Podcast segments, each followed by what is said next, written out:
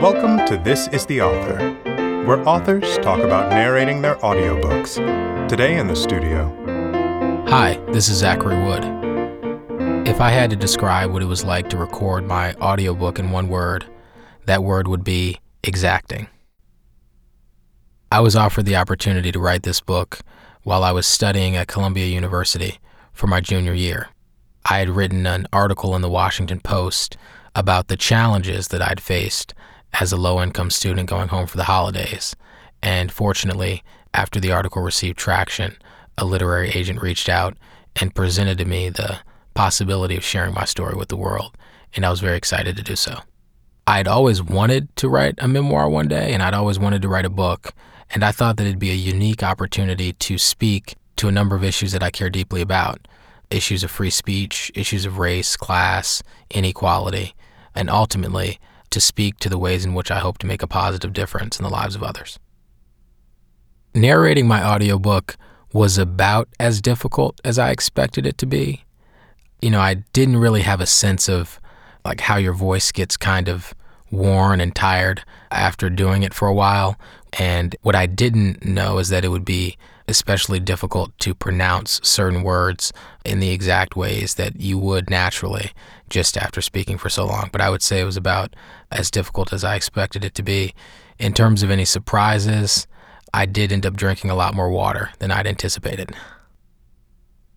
I realized that I had trouble pronouncing the name of a particular cartoonist that I mentioned in the book in chapter 9.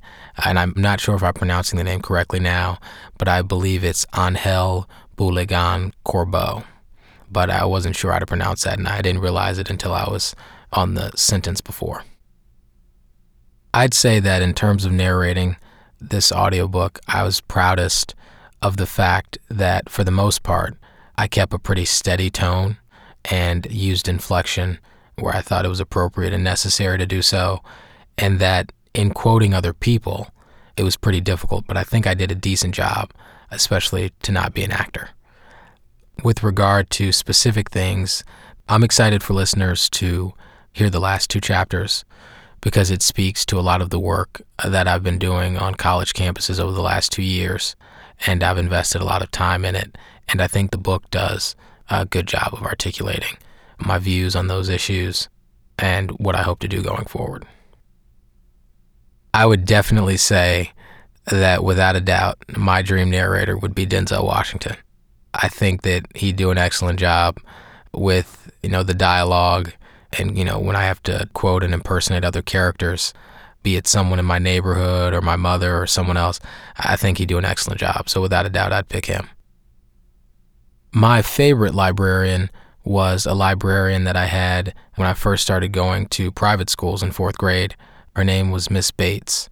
She actually was the first librarian who really taught me a bit about how to conduct research on specific things, how to kind of narrow the scope of what you're looking for, and just how to find a lot of useful information on a number of topics that I wanted to pursue. This is the Author is a production of Penguin Random House Audio. Thank you for listening.